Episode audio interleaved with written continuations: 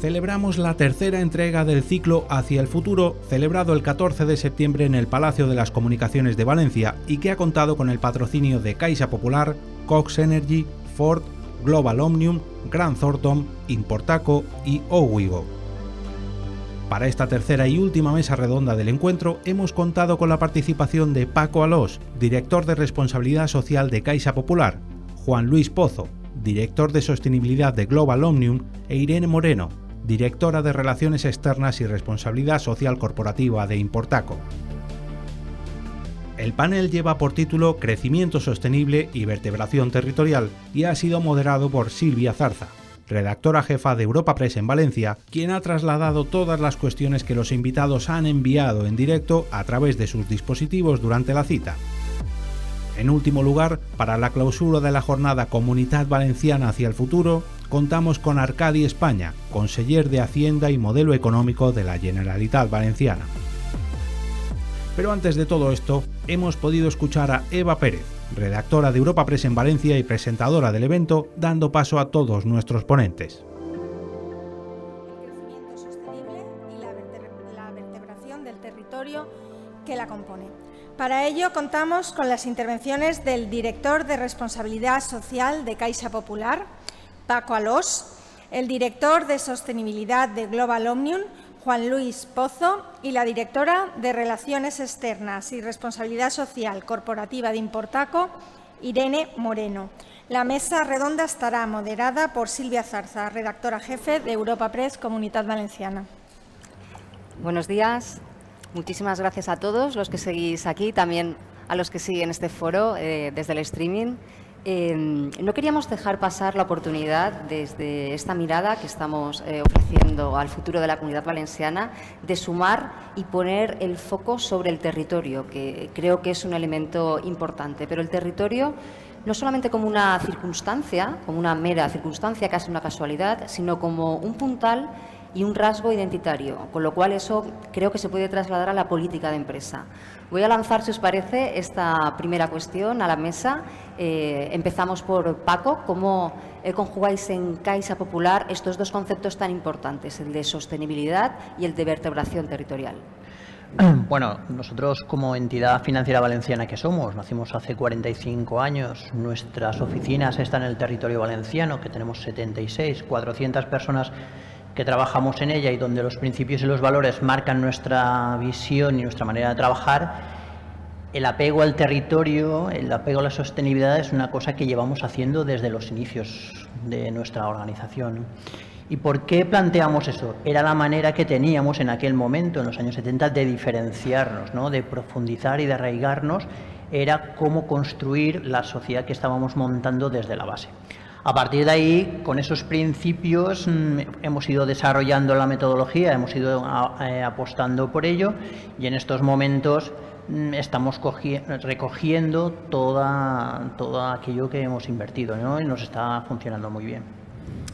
Entendemos la sostenibilidad como ese equilibrio que hay que tener en cuenta entre las tres patas, ¿no? la económica, la social y la ambiental. ¿Y por qué? Porque no tenemos, tenemos que tener presente todas las empresas, y eso Dionisio lo ha apuntado, que formamos parte de la sociedad. Y todas nuestras actuaciones impactan en la sociedad y hay que tenerlas todas presentes. Igual que al revés, las, acciones y las tendencias sociales nos impactan y nos están influyendo. Y, el, y si no estamos adaptados, si no estamos pegados a la sociedad, pues como decía, es ver la fecha de caducidad de la empresa, ¿no? de desaparición. Y yo en este aspecto, a mí me gustaría señalar tres aspectos que creo que en Caixa Popular estamos trabajando y que van en esa línea y que nos están potenciando y nos están ayudando a ser como somos y a profundizar en ese elemento de diferenciación. El primero es las personas. ¿no? Nosotros pensamos que las empresas son personas que se relacionan con personas, con los clientes, con los proveedores, son personas. Y eso para nosotros es fundamental y ahí establecemos un elemento que es un cambio de paradigma, de pasar de relaciones que pueden ser transaccionales, un producto, un servicio a cambio de un ingreso, a mirar una mirada más amplia y tratar esas relaciones como relaciones más humanas. ¿no? ¿Y esto qué implicaciones tiene? Bueno, tiene implicaciones como por ejemplo que a nivel interno de las políticas estratégicas que tenemos en este plan estratégico, La primera es crecer en felicidad. Crecer en felicidad implica tomar medidas para que las personas que trabajamos tengamos todos los mecanismos para ser felices. Y cuando hablas de felicidad en la empresa, dices, bueno, esto es un poco extraño. No es extraño, si es que la ecuación es sencilla, ¿no?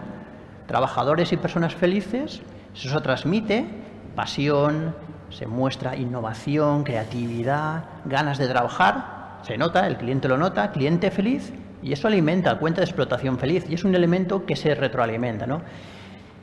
Tenemos un índice de felicidad, ¿eh? que lo tenemos medido, teniendo en cuenta aspectos como el tema de la salud, el bienestar personal, el bienestar social y el bienestar económico, que todo eso es importante, donde hay ítems, y tenemos objetivos de avance. Es una manera de generar, mantener y potenciar el talento que hay en la organización, porque como se está hablando toda la mañana, estamos en una época de grandes cambios, de grandes incertidumbres, y hay que tener talento puesto a disposición de la empresa para poder avanzar.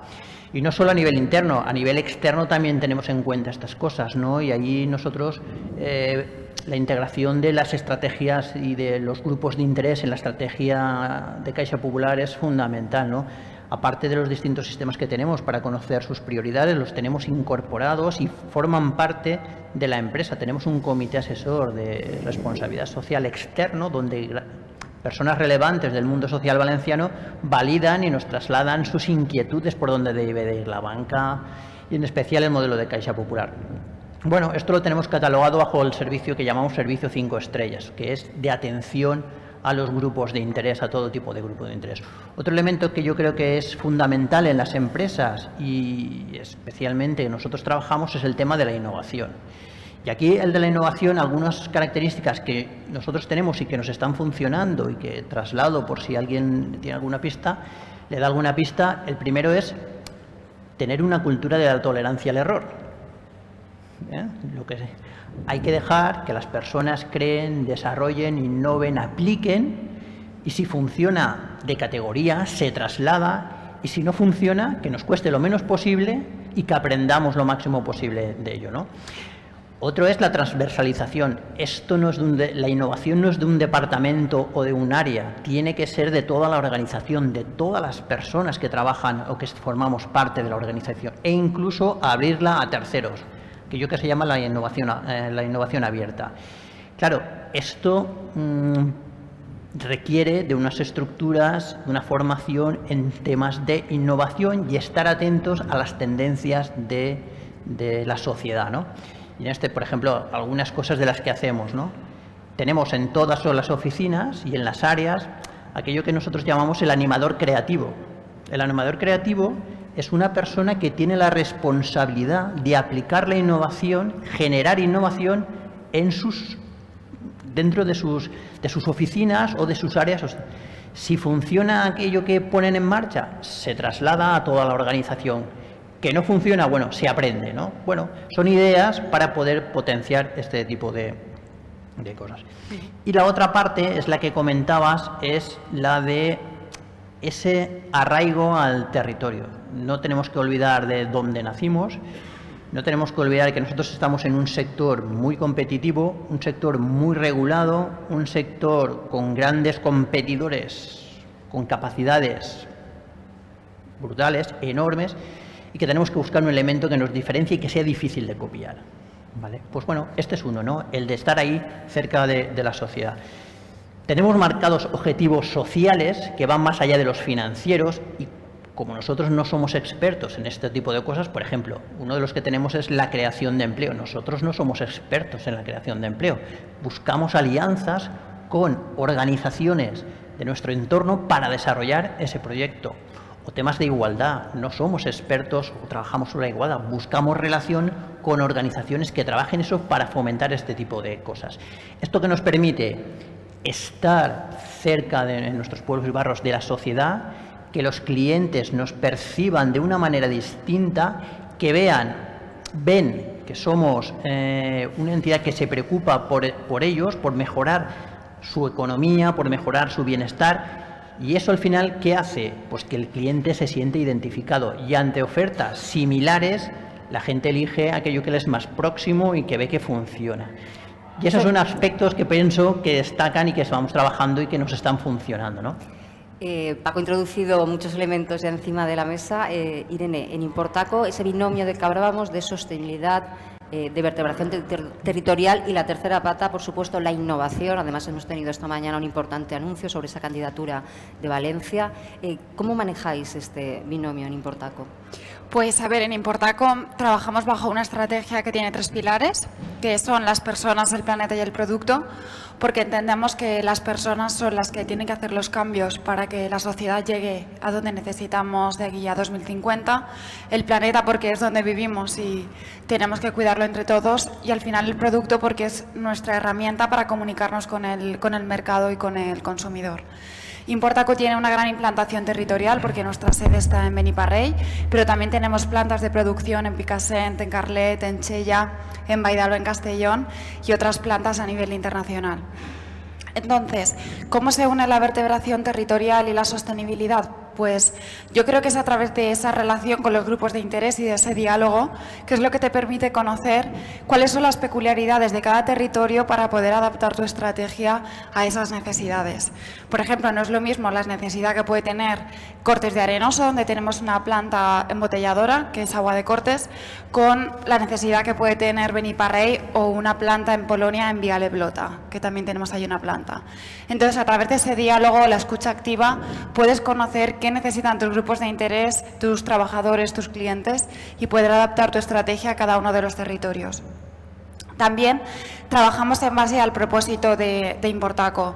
Nuestro propósito lo creamos en 2017, que fue cuando eh, reeditamos nuestro modelo de gestión responsable y ahí nos pusimos como meta nuestro para qué, poder eh, mejorar la salud de las personas. Nosotros somos una empresa de alimentación que nos dedicamos a la producción de frutos secos, frutas desecadas y agua mineral, pero esto no puede hacerse de cualquier manera, sino mejorando la salud de las personas a la vez que tenemos una producción y un consumo responsable.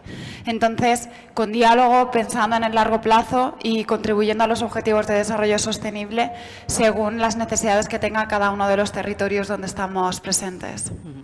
Juan Luis, en el caso de Global Omnium, ¿cómo se plasma esta filosofía? En, el caso de Global Omnium me lo ponen muy fácil, por, dos motivos. Yo quería hablar hoy de, de lo que es en este caso un mensaje positivo de liderazgo y de transferencia de conocimiento desde el punto de vista de lo que sería un ecosistema, desde lo que sería una transición viable y sostenible.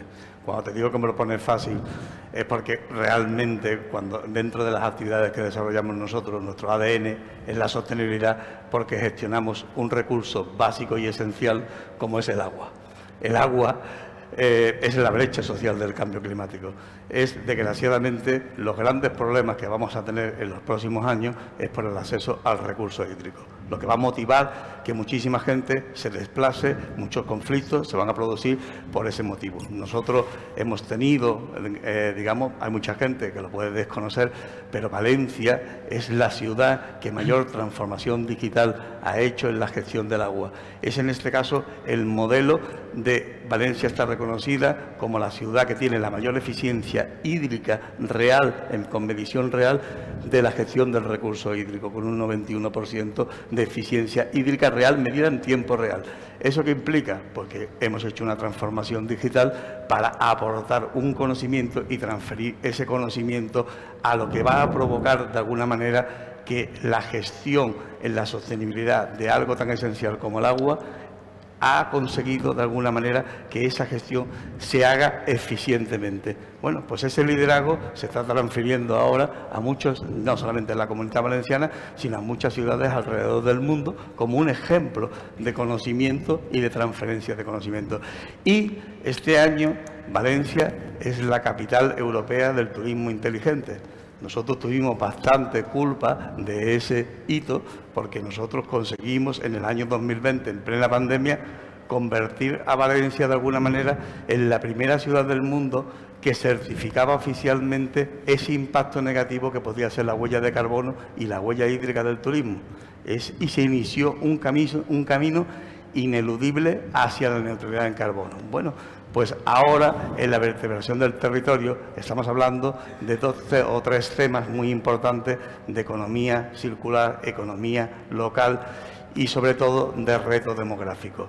Estamos intentando transferir conocimiento con ese ecosistema de transición viable y sostenible, transferir conocimiento para darle valor a dos raíces muy importantes de la comunidad valenciana, lo que es la agricultura, la huerta y lo que es el Mediterráneo a través de lo que serían los proyectos de absorción de carbono y lo que es proyectos de blue carbon. Y yo quiero terminar solamente con otra cosa, esta primera pregunta.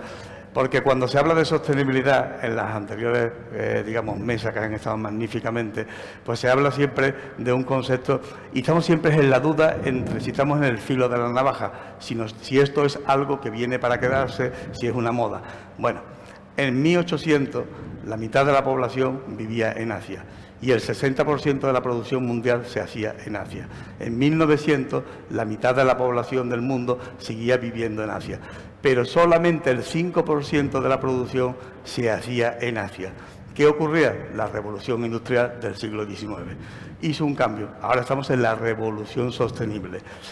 En los últimos años, esa tendencia hemos tenido, el mundo ha ido girando a que Asia haya ido recuperando progresivamente esa, digamos, pérdida de poder que tuvo en el siglo XIX y en el siglo XX.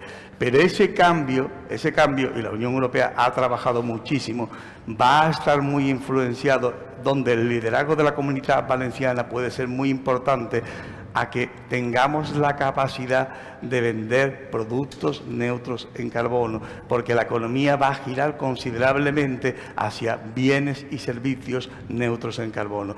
Y ese es el liderazgo que estamos nosotros, con ese ecosistema de transición viable y sostenible, intentando liderar. Porque no nos equivoquemos, tenemos que decidir en esta nueva revolución, esta va a ser la revolución sostenible, si queremos estar en el 50% de la población que produce el 5% o seguir siendo el 50% de la población que produce ese 60%. Y esa es la conclusión, de alguna manera, desde el punto de vista de ese liderazgo y yo creo que, hablando en positivo, la comunidad valenciana tiene todos los miembros para desarrollar ese liderazgo.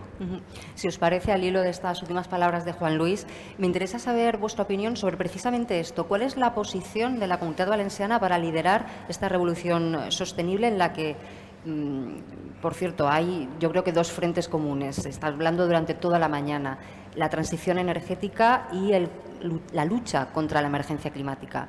Decidme primero, Paco, empezamos si quieres por ti, ¿cómo está la comunidad valenciana? ¿Se está posicionando bien en esta lucha? Bueno, mm, yo ahí parto de un principio que también se ha dicho, es que esto no tiene vuelta atrás y si no espabilamos no sé si llegaremos al 2050, porque la verdad es que si profundizas ves que hay cosas, hay símbolos inquietantes, ¿no? Hay signos inquietantes.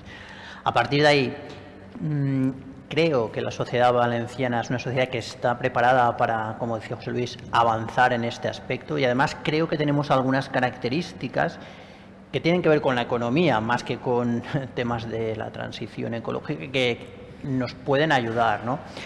Por ejemplo, mm, nuestro posicionamiento geográfico junto con eh, las infraestructuras de comunicación, el puerto, el aeropuerto, las carreteras, esperemos y peleemos porque el tren también nos hace que a nivel de, conexiones estemos en una situación privilegiada comparado con otros elementos. ¿no?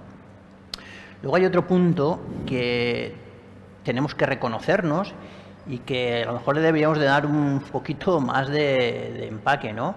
Que es las universidades que tenemos aquí en la Comunidad Valenciana. Son universidades que están en los tops de, de los rankings, ¿no? En los 300 están las públicas están dentro de los 300 eh, mejores universidades a nivel mundial según el ranking de Shanghái. Pero es que hay grados o carreras que están más, más, eh, más, más mejor cualificadas y todo. ¿Qué quiero decir con esto? Que hay una mano de obra técnica preparada muy potente y que tenemos que saber aprovechar, ¿no? Y ahí las empresas también se dan cuenta. Mm, yo pienso que no es casualidad que Ford haya apostado por esa electrificación en la planta de Valencia o que Volkswagen venga aquí, porque tenemos ingenieros electrónicos y eléctricos muy potentes y muy buenos. La Universidad de Valencia genera muy buenos ingenieros y la Politécnica también, con lo cual aquí hay una masa de saber hacer importante. Hay otros elementos que también yo creo que nos pueden estar, que pueden ayudar y que pueden generar ideas, como por ejemplo sectores productivos tradicionales, tradicionales porque llevamos mucho tiempo con ellos, pero que tienen un nivel de innovación súper muy importante, ¿no? Hablamos del químico, hablamos del plástico, hablamos de la, del agroalimentario, hablamos del sector, por ejemplo, también de la automoción. Hay muchos sectores que, el ladrillo, el taulé, en, la zona de Hay muchos sectores que la innovación la llevan por bandera. ¿no? Otro elemento que también, y esto le podemos eh, añadir además, focos de innovación y de generación de startups, como por ejemplo en Valencia o en la zona de Alicante-Elche, que están generando una masa crítica de startups, de innovación, de modelos, que creo que van a autofuncionar. ¿no? Además de, bueno, esa capacidad exportadora y apertura al, apertura al mundo que tienen las empresas valencianas. Pues yo creo que todo eso nos da un posicionamiento muy interesante que tenemos que saber aprovechar.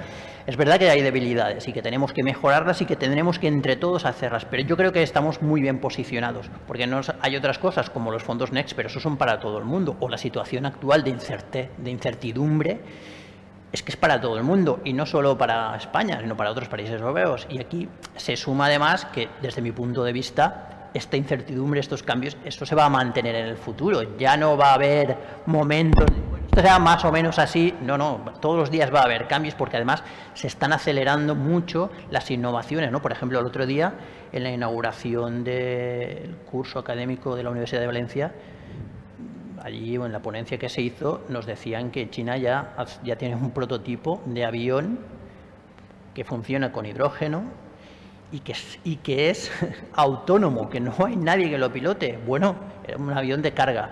Ostras, esos son avances disruptivos que van a llegar, ¿no? Pues bueno, yo estamos en una posición que creo que, que podemos aprovecharlas y ahí sacar ventaja, ¿no?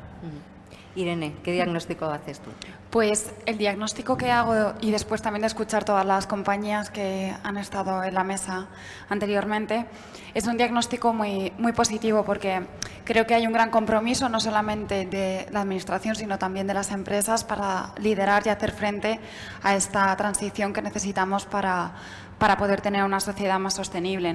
Por poner unos ejemplos, esta semana en la CEP hubo unas jornadas sobre energía y sostenibilidad enmarcadas dentro de, la Comisión Europea, también la llegada de otras empresas, como hemos hablado de Volkswagen.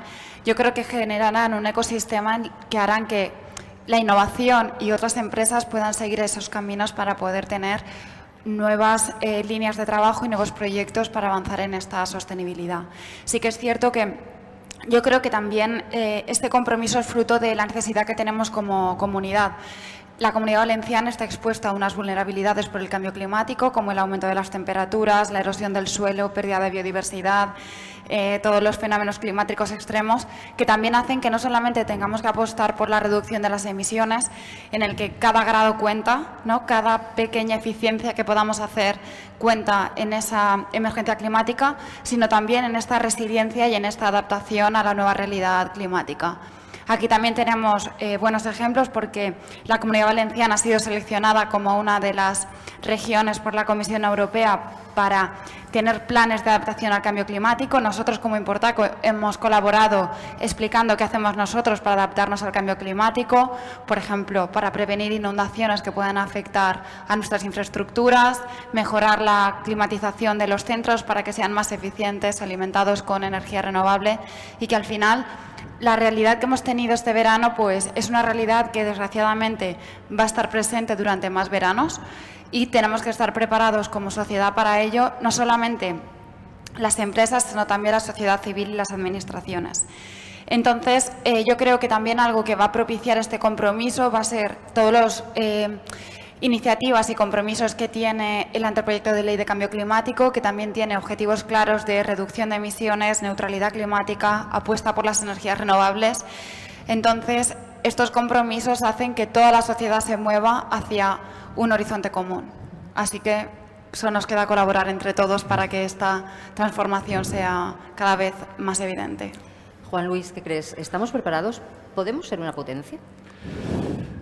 Yo pienso que sí, aunque como dice Irene, hay un horizonte de algunos riesgos que desgraciadamente la adaptación al cambio climático es ese, digamos, revolución sostenible. Vamos a tener una frontera entre somos los primeros o nos quedamos atrás. Eso es evidente y, es seguro. Yo recuerdo que hace unos años, eh, por otro motivo empresarial, traímos a unos inversores canadienses eh, que cuando llegaron a España y llegaron a Valencia, pues miraban alguna cosa que les sorprendía muchísimo. Y a mí me llamaba un poco la atención lo que era el resumen, ¿no? Que el resumen era, aquí se puede trabajar 365 días al año, 24 horas. Se referían de alguna manera a nuestra posición geográfica, donde tenemos un disfrute de lo que es el horario solar que no tienen en otras latitudes ese disfrute de ese horario solar que no tienen en otras latitudes también nos permite a nosotros, de alguna manera, poder innovar y poder desarrollar determinadas tecnologías para adaptarnos a ese cambio climático. Ellos no tenían esa capacidad, tenían, aunque ahora ya estemos en el cambio climático y tengamos la temperatura del Mediterráneo este verano a 31 grados de temperatura de media, tenemos que trabajar en esa, digamos, adaptación, tenemos que trabajar en todo lo que sería esa mitigación pero tenemos la capacidad de tener mayor laboratorio de pruebas que hay en el mundo, donde tenemos esa exposición solar que no tienen los demás. Cuando los determinados países tienen el turismo, digamos el turismo del Mediterráneo, el turismo de Valencia, lo tienen como un referente mundial, lo que nos faltaba era la etiqueta sostenible. Le hemos dado esa etiqueta sostenible para que el producto sea lo más competitivo del mundo. Ese es el trabajo que tenemos que hacer. Por eso lo que es, en este caso, sin digamos, quitarle eh, ningún tipo de eh, paños calientes a lo que serían los riesgos. Los riesgos son muy importantes, van a venir, van a ser ya inmediatamente ese salto, esa revolución sostenible, pero tenemos la mejor oportunidad que no tienen otros. Nosotros tenemos el mejor país del mundo para poder desarrollar esto con un estrés hídrico tremendo. Y ahora en ese estrés hídrico también os digo, aquí tenemos garantizado lo que es la continuidad del servicio porque hemos hecho el ejercicio y los deberes muy bien durante muchos años ¿Y eso qué significa? Seguimos teniendo agua. Ya veréis como muchos países, por desgracia, van a tener un problema tremendo de acceso al recurso hídrico. Y eso es lo que tenemos aquí. Pues si lo tenemos aquí, aprovechémoslo para esa revolución sostenible, ser los líderes y posicionarnos como una economía fuerte en esa economía del cambio climático, esa economía nueva que va a venir después de la revolución sostenible. Mm. Los retos son globales, son mundiales, son universales pero no podemos dejar escapar que en la comunidad valenciana los sectores tradicionales tienen una importancia fundamental. Desde vuestras distintas entidades, ¿cómo os vinculáis a esa agricultura, esa artesanía, esa eh, cerámica, bueno, toda esa riqueza tradicional? Paco, por ejemplo. ¿Cómo, cómo ayudáis desde Caixa Yo ya lo he un poco avanzado al principio de la intervención, ¿no? Esa esa raíz valenciana que tenemos nos hace apostar por los sectores productivos de aquí, ¿no? Y para ello tenemos distintas maneras de trabajarlo. Una es a través de las organizaciones que los agrupan, con las cuales colaboramos en distintos aspectos. Y luego otra también es la creación de unidades específicas, que bueno, nosotros le llamamos especialidades, para profundizar e incorporar sus necesidades concretas y específicas a, nuestro modelo de entidad financiera y de negocio. ¿no? Y eso la verdad es que pues, bueno, nos está llevando a, en determinados sectores, como por ejemplo en el agro, a crecer a a ritmos muy elevados o en otros sectores industriales que también van en esta línea, porque no solo eso, hay otros que también a crecer y a posicionarnos con productos, con servicios específicos y es una manera de ayudarlos y potenciarlos, ¿no? generando y dándole la financiación que hace falta y para eso ¿Qué hay que hacer? Lo que decíamos, conocer el sector, estar en la mano de ellos, conocer las empresas y conocer sus peculiaridades, porque ahí es donde está la diferenciación, en esas peculiaridades. Y en esta línea, bueno, también estamos ya exigiendo e incorporando a la hora de valorar las operaciones de financiación, pues elementos que tienen que ver con temas de sostenibilidad, ya son ambientales o también de gestión, ¿no? porque eso también, también es importante. Gracias. Irene. Pues en nuestro caso, con lo que trabajamos de estos sectores que has nombrado es con agricultores. Tenemos un programa de integración agrícola que está por todo el mundo tenemos compañeros trabajando en Argentina, en China, en España y en Turquía, que lo que hacen es trabajar con agricultores para implantar buenas prácticas agrícolas que garanticen tanto la excelencia del producto como la sostenibilidad de, ese producto. Por poner algunos ejemplos concretos, tenemos un proyecto que se llama Portacoterra, que está en Portugal y, en Extremadura, eh, que se dedica al cultivo de almendra, en el que tenemos 550 hectáreas plantadas y este año hemos tenido una cosecha de, de 1.000 toneladas de almendra. Ahora, recientemente, hemos eh, recibido la certificación Farm Sustainable Agriculture, que es, somos la única empresa que existe en España con una certificación de una plantación de almendros con FSA y Global Gap. Entonces, esto te permite posicionarte en el mercado como una empresa que no solamente lleva prácticas sostenibles, sino también que están verificadas por un agente externo y por un estándar internacional. En este sentido, nuestras buenas prácticas agrícolas que compartimos con agricultores están orientadas fundamentalmente a la agricultura regenerativa, en la que la protección del suelo es muy importante, porque el suelo es lo que garantiza los nutrientes, a, pues en este caso a los almendros, y hacemos proyectos como implantación de cubiertas vegetales, gestión integrada de plagas, que por ejemplo nos han permitido reducir el uso de fitosanitarios en un 30%. También, por ejemplo, en Importacoterra tenemos eh, plantadas cubiertas vegetales que fomentan esa, eh, pues, esa alimentación eh, del suelo y también reutilizamos, por ejemplo, restos de poda para poder generar eh, nuevos abonos que nos permitan mejorar la sostenibilidad del cultivo. otro de los retos que tenemos para trabajar en agricultura es, como ha estado comentando, todo lo que tiene que ver con la gestión del agua. Nosotros en nuestras plantaciones tenemos sistemas automáticos y eficientes de gestión del agua, pero también trabajamos con otros agricultores que, por ejemplo, están en Castellón, donde tenemos grandes plantaciones de almendra marcona, con los que trabajamos con ellos para poder hacer esa gestión sostenible del agua, porque muchas de las tierras son de secano. Entonces, trabajar en esa protección del suelo y una gestión sostenible hídrica es fundamental para garantizar que podamos seguir teniendo almendra de Castellón, pues por ejemplo en los turrones o en los mazapanes en, Navidad. Entonces, por un lado trabajamos ahí y todas estas prácticas están enmarcadas dentro de nuestra política climática porque al final la agricultura es una gran aliada para poder eh, hacer esta transición hacia una economía baja en carbono. También eh, dentro de eh, dentro de nuestra estrategia a nivel agrícola, por ejemplo, tenemos instalaciones de placas fotovoltaicas para la alimentación del riego que nos permiten alcanzar esa neutralidad poco a poco que tenemos el objetivo de tener en 2050, siendo net zero.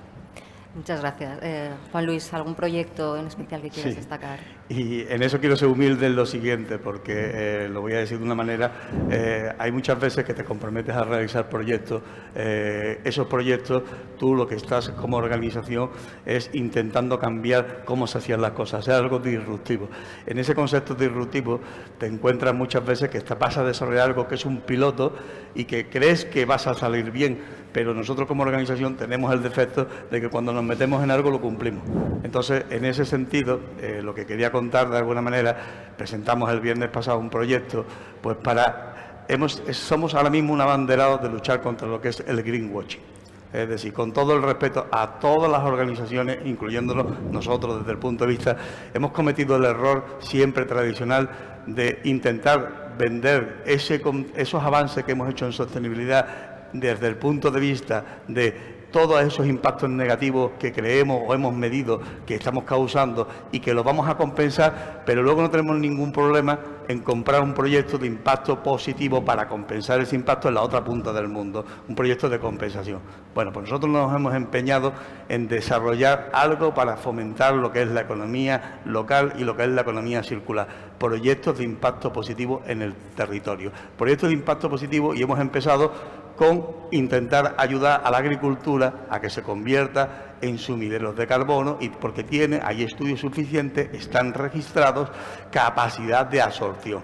Para que cuando yo gestiono una actividad y desarrollo lo que es la gestión del ciclo integral del agua en Valencia y en su área metropolitana, no me voy a ir a compensar a Perú por eh, esa huella de carbono que tiene mi actividad, voy a compensarlo localmente.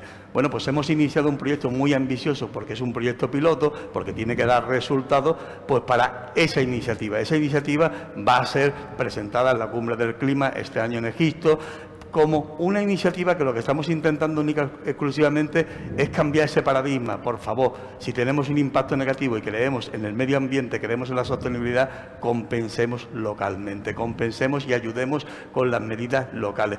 Y eh, conseguiremos entre todos crear en ese ecosistema de transición viable y sostenible esa transferencia de conocimiento para que potenciemos la comunidad, para que potenciemos lo que estamos haciendo. Pero primero tenemos que ser todos, perder ese ámbito que tenemos tenido siempre de quererse por greenwashing, con perdón, todos, de que yo soy ya, yo soy ya, pues yo soy ya no se ven las estadísticas oficiales del cambio climático, no se ven las discusiones que tenemos en las cumbres del clima. En las cumbres del clima, otro, y termino por ahí, otra de las discusiones que hay cuando los países van a discutir, no se discute que se vaya a imponer una fiscalidad verde, no, no, se discute lo que se llama la ambition. Este año qué sectores de tu actividad van a entrar obligatoriamente en este modelo. Y eso es lo que nos tiene que hacer competitivos, saber que hay un calendario y que ahora en Egipto se van a aprobar dos sectores muy críticos, como pueden ser, el año pasado pasó con el transporte, eh, digamos, marítimo, y este año se va a aprobar el turismo, y va a entrar dentro de ese ambition, va a entrar, con lo cual lo que quiero decir con esto es que lo que hemos intentado nosotros es aportar una sola cosa, los impactos, digamos, esa compensación de esos impactos supuestamente negativos, hay que hacerlo en el territorio. Hay que ayudar a esa economía local y a esa economía circular a que con eso hagamos la reconversión de lo que hemos hecho mal. Ese es el modelo que estamos intentando implantar. Y dentro de unos días presentaremos un modelo muy importante de Blue Carbon en el Mediterráneo. Muchas gracias.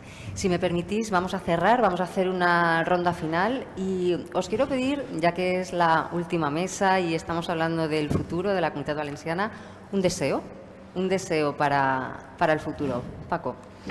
Bueno, mi deseo es que por lo menos consigamos los objetivos para que esto no vaya a peor y a partir de ahí que nuestra tierra, el País Valenciano, seamos un lugar ejemplo de cómo se pueden hacer las cosas a nivel económico, social y ambiental y estar ahí como ejemplo para toda la sociedad.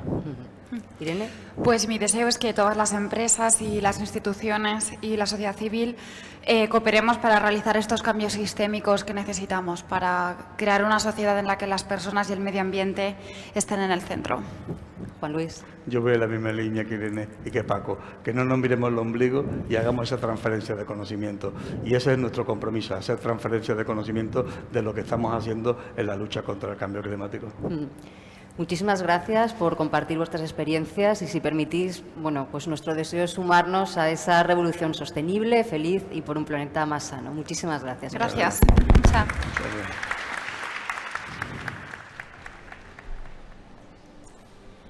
De nuevo, muchas gracias a los tres participantes en el debate por aportar sus experiencias, sus puntos de vista, por hacernos partícipes de sus proyectos sostenibles y también de sus deseos.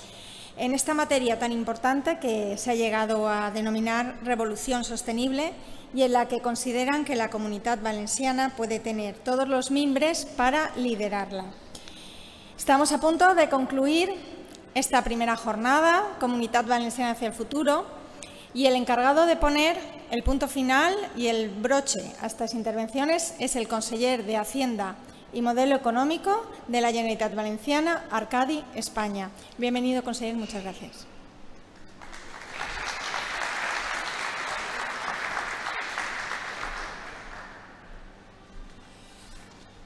Buenos días, me perdonarán ya un poco la voz, no tengo voz de tenor, tengo voz de aire acondicionado. Esto de tener que elegir entre morirte de calor o que se te vaya la voz, pues bueno, he elegido la voz. Quiero agradecer primero a Europa Press, a Europa Press España, a Europa Press Comunidad Valenciana por invitarme a hacer la clausura y también por organizar este foro de debate y hacerlo aquí, en este marco tan importante para todos los valencianos y hacerlo en Valencia. Porque yo creo que los países tienen conversaciones, todos los países siempre están en permanente conversación, y Europa Press tiene una cosa importante que es de las, si me permite iba a decir de las pocas, pero que no se me enfade nadie, pero de las que tiene una visión de lo que es este país, desde un punto de vista amplio, no centralista desde ninguna forma. Y no solo contar lo que pasa en otros territorios, sino contar lo que pasa de verdad, porque todos estamos cansados de que muchas veces cuando vemos los informativos nacionales nos encontramos que cuando hablan de la comunidad valenciana o de Murcia o de Andalucía o de otros sitios solo se habla de tópicos, del tiempo y de las fiestas que tenemos, que las dos cosas me parecen muy importantes, pero también sabemos hacer otras cosas que merecen ser contadas y escuchadas en la conversación que tienen que tener todos los países. Y también por las empresas y los patrocinadores que me parecen de primer nivel y también solo su selección ya había una empresa importante de la Vega Baja, ya es un elemento de esto de luchar contra ese centralismo no inteligente que en este país abunda. Voy a ser breve porque mi voz no me lo permite y ustedes tampoco. Si los que sean economistas se acordarán de, unos, de una cosa que se llama los animal spirits, en inglés, que viene a ser algo así como el papel que tiene en la economía pues las perspectivas, las expectativas, los sentimientos y la psicología. Yo creo que en este ámbito que estamos, que es verdad que estamos en un momento muy duro, que ahora contaré alguna cifra, pues hombre, si tienes que elegir entre ser pesimista y optimista, pues el pesimismo no crea empleo y el optimismo puede hacerlo si se hacen bien las cosas. Por lo tanto, tenemos que ser conscientes, y esto me gustaría dejarlo claro, el papel que tienen las expectativas en todos los agentes económicos y que me parece una buena reflexión para muchos actores políticos de primer nivel de este país que deberían de medir más sus palabras como hacen en otros países todos los políticos responsables, así como las instituciones financieras y económicas internacionales. Decía que hay retos evidentes, retos que ya venían. El cambio climático, la transición energética, se ha hablado hoy aquí de determinados sectores, y ese cambio climático que un profesor valenciano y experto en el tema, Jorge Olcina, dice que ya no se trata de un tema de creencias, sino se trata de un tema de evidencias. Y las evidencias del cambio climático no hay ni que citarlas con el verano que hemos pasado. Otros temas que también tenemos es la desigualdad, que ya venía también, y la desigualdad también de género, que como los titulares nos van llenando, al final cosas que cuando no hay mucho de otras cosas se habla y algo que es muy importante se deja de hablar. Y yo creo que la desigualdad de género es algo fundamental y es más, estudios económicos los hay y muchos y buenos, que dicen que los países más igualitarios en términos de género son también los más competitivos. Por algo será. No solo es una cuestión de justicia, no es una cuestión de igualdad, es una cuestión también de competitividad económica. Luego pasamos al COVID. ¿Qué les voy a contar? Que no sepan o no hayan escuchado también, cuyas consecuencias todavía tenemos ahí. Y la guerra. La guerra que ha provocado un shock. Yo creo que debemos de entender también que ya lo dijeron muchos líderes europeos y el presidente del Gobierno de España, que iba a tener un coste. Defender el Estado de Derecho, la legalidad internacional, defender la democracia, tiene un coste. La clave no es si hay o no hay coste, que hay es evidente. La clave es cómo se reparte ese coste. Y ese es el debate.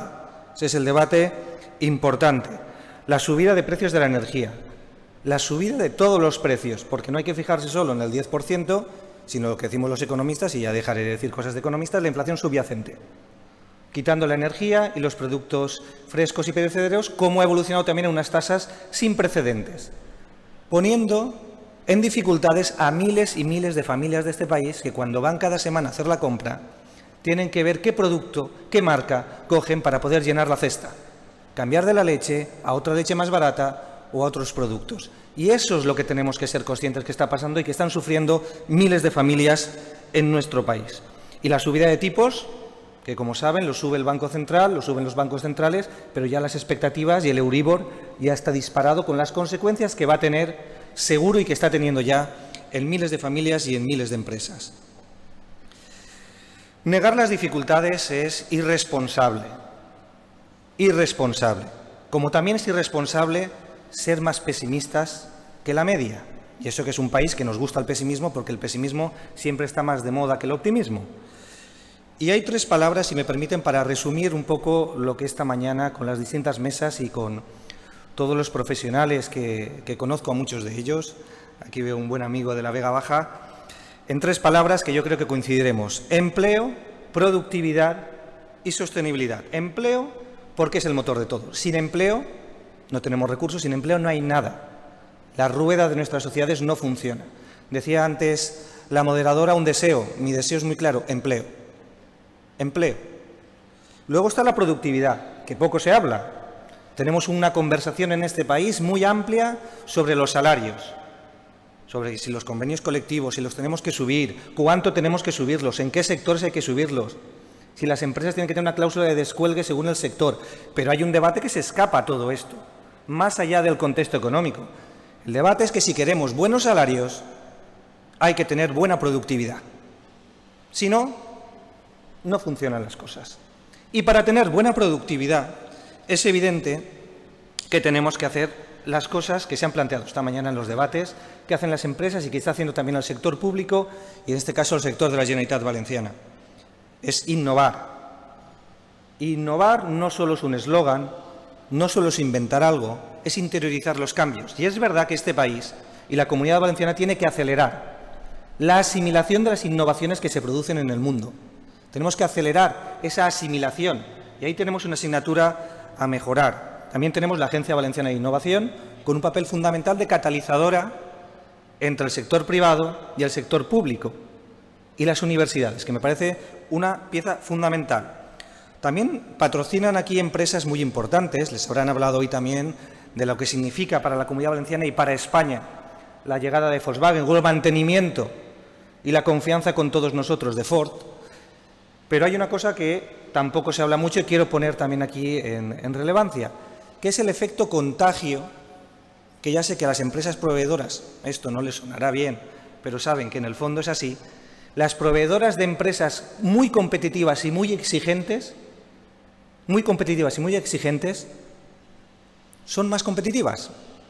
Lo hemos visto, todas las empresas del clúster de Ford o ahora el que se va a generar también eh, alrededor de Volkswagen, o de muchísimas empresas familiares valencianas, que hay muchas y un gran tejido de empresa familiar que tiene un valor añadido por encima de las SA, y me quedo ahí para no molestar a nadie, son fundamentales. Ese contagio de la competitividad es la que está salvando a muchísimas empresas en este contexto tan difícil, porque eran muy competitivas, ya gracias a ese efecto de competitividad de otras. Y el diálogo social. Una sociedad no avanza a golpe de imposiciones, a golpe de fracturas, a golpe de blancos y negros, a golpe de enfrentar a unos y a otros. Una sociedad avanza con el acuerdo y la cesión. Nadie tiene la verdad absoluta. No hay enemigos más que el desempleo, más que la desigualdad o el cambio climático. Esos son los enemigos. No hay enemigos entre nosotros y eso es lo que tenemos que tener claro. Y ese éxito en algunos aspectos de inversión es el que tenemos que sentirnos todos orgullosos. Y voy acabando ya. Hay veces que no se encuentran las respuestas adecuadas a los problemas, o son respuestas erróneas. Pero hay una parte que no debemos de olvidar. ¿Nos estamos haciendo las preguntas adecuadas antes de buscar las respuestas? Y eso es lo que tenemos que preguntarnos todos. Por ejemplo, el sector privado, las empresas grandes, pequeñas o los autónomos. La pregunta en estos momentos es cómo maximizo beneficios.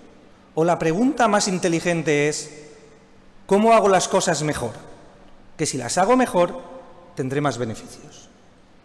La pregunta para el sector público es gastar siempre más, y ahora que soy consejero de Hacienda, ¿qué les voy a contar? Ya me parece todo caro. La, la pregunta para el sector público es gastar siempre más, decidir dónde tienes que gastar más. Pues en algunos casos es evidente que sí, pero la pregunta inteligente es, ¿Estoy gastando bien? ¿Puedo gastar mejor? Esa es una de las preguntas fundamentales. Por eso les decía la importancia, la importancia que tiene hacerse buenas preguntas que hoy se han hecho esta mañana para encontrar las respuestas adecuadas. Y la Administración, yo creo que ahí tiene un papel fundamental, con muchas asignaturas pendientes, pero yo creo que la Generalitat está en un camino empezado gracias al avance de todos, no es un mérito de, unos políticos de turnos, es un mérito social pero que hemos convergido. Hemos convergido los empresarios, los sindicatos, las instituciones y también la política. No suele pasar, pero aquí lo hemos acertado. Creo que hemos tenido una vía valenciana inteligente y que nos miran en otras comunidades autónomas. Ahora somos un espejo donde mirarse cuando antes nadie quería mirarnos a nosotros. Pero sin ningún tipo de triunfalismo, os lo digo. Pongo un ejemplo de lo de gastar mejor. Fíjense, había una ayuda que hicimos aquí desde la Generalitat para los autónomos que como saben son el eslabón más débil del tejido productivo de la sociedad española y también de cualquier tipo de economía avanzada, una ayuda de 300 euros. La ayuda se aprobó a finales del mes de julio.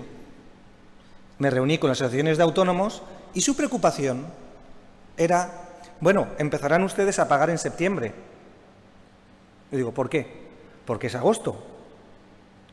Y yo les dije, ¿en agosto los autónomos cierran? ¿Se cierra todo? No, no se cierra todo. Hay mucha gente que trabaja en agosto y la Administración ha cumplido, ha trabajado en agosto. Y quiero agradecer el esfuerzo de los funcionarios. Prácticamente en un mes, agosto, se ha pagado más del 96% de esas ayudas, casi 19 millones de euros. O sea, asignaturas pendientes. Si trabaja la gente, también tiene que trabajar el sector público y estar ahí, sea agosto o fines de semana, cuando sea necesario. Y acabo. Yo siempre me gusta decir que si, las empresas son emprendedoras, si sus trabajadores también lo son, y aquí en la comunidad valenciana lo sabemos perfectamente, cuánta gente conocemos, cuánta gente conocemos que sin hablar ningún idioma, en los años 60, en los años 50, se fue a Bruselas, a Francia, a Alemania, a vender en aquel momento lo que teníamos más productivo, que era la citricultura. ¿Cuántos? También con la cerámica, con las especias, sin hablar ningún idioma. Muchos solo hablaban el valenciano. Y fueron, y eso no se ha perdido. Y eso es un intangible que tenemos que tener todos presentes. Ese intangible es que yo, el que la Generalitat quiere también que impregne a su acción. Por eso Generalitat emprendedora. Por eso tenemos que ser proactivos. Y acabo. Ahora que también hay un debate en este país sobre las comunidades autónomas, si sobran o no sobran, si sobran administraciones, si sobran muchas cosas, desde luego que habrá cosas a mejorar y duplicidades a eliminar, pero les digo con toda sinceridad, si no hubiera existido un gobierno autonómico, Volkswagen no estaría en la comunidad valenciana, porque fuimos proactivos, no estábamos en la lista, no estábamos en la lista, les llamamos nosotros, como hacían ustedes buscando sus clientes en las empresas. Les llamábamos nosotros. Y a partir de ahí, con mucho trabajo y el esfuerzo de todos, de la Administración, pero también del sector privado y de los agentes sociales, hemos conseguido que venga Volkswagen y que se instale. Más allá de lo que digan los medios, no han venido porque haga buen tiempo, ni porque nos lo sepamos pasar bien aquí. Han venido porque tenemos universidades serias, sindicatos serios y un tejido empresarial serio, además de infraestructuras muy importantes. Y esa es la clave de todo sin triunfalismo, sin pesimismos. Y acabo con tres cosas. Trabajo, esfuerzo y solidaridad. Muchísimas gracias.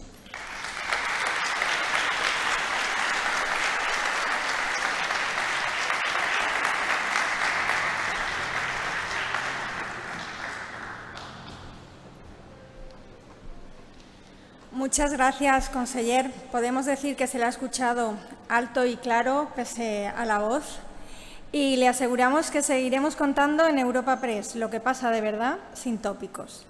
Muchas gracias a todos por haber participado en estas jornadas, en esta primera edición de Comunidad Valenciana hacia el futuro. Esperamos verles de nuevo en futuras ediciones y ahora les invitamos a que se queden con nosotros porque va a haber un cóctel. Muchas gracias.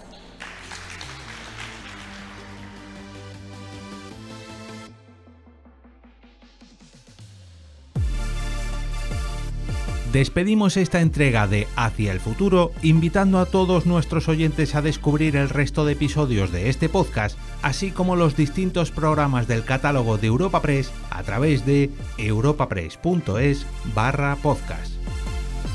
Recuerda que todos ellos están disponibles en las principales plataformas de podcasting.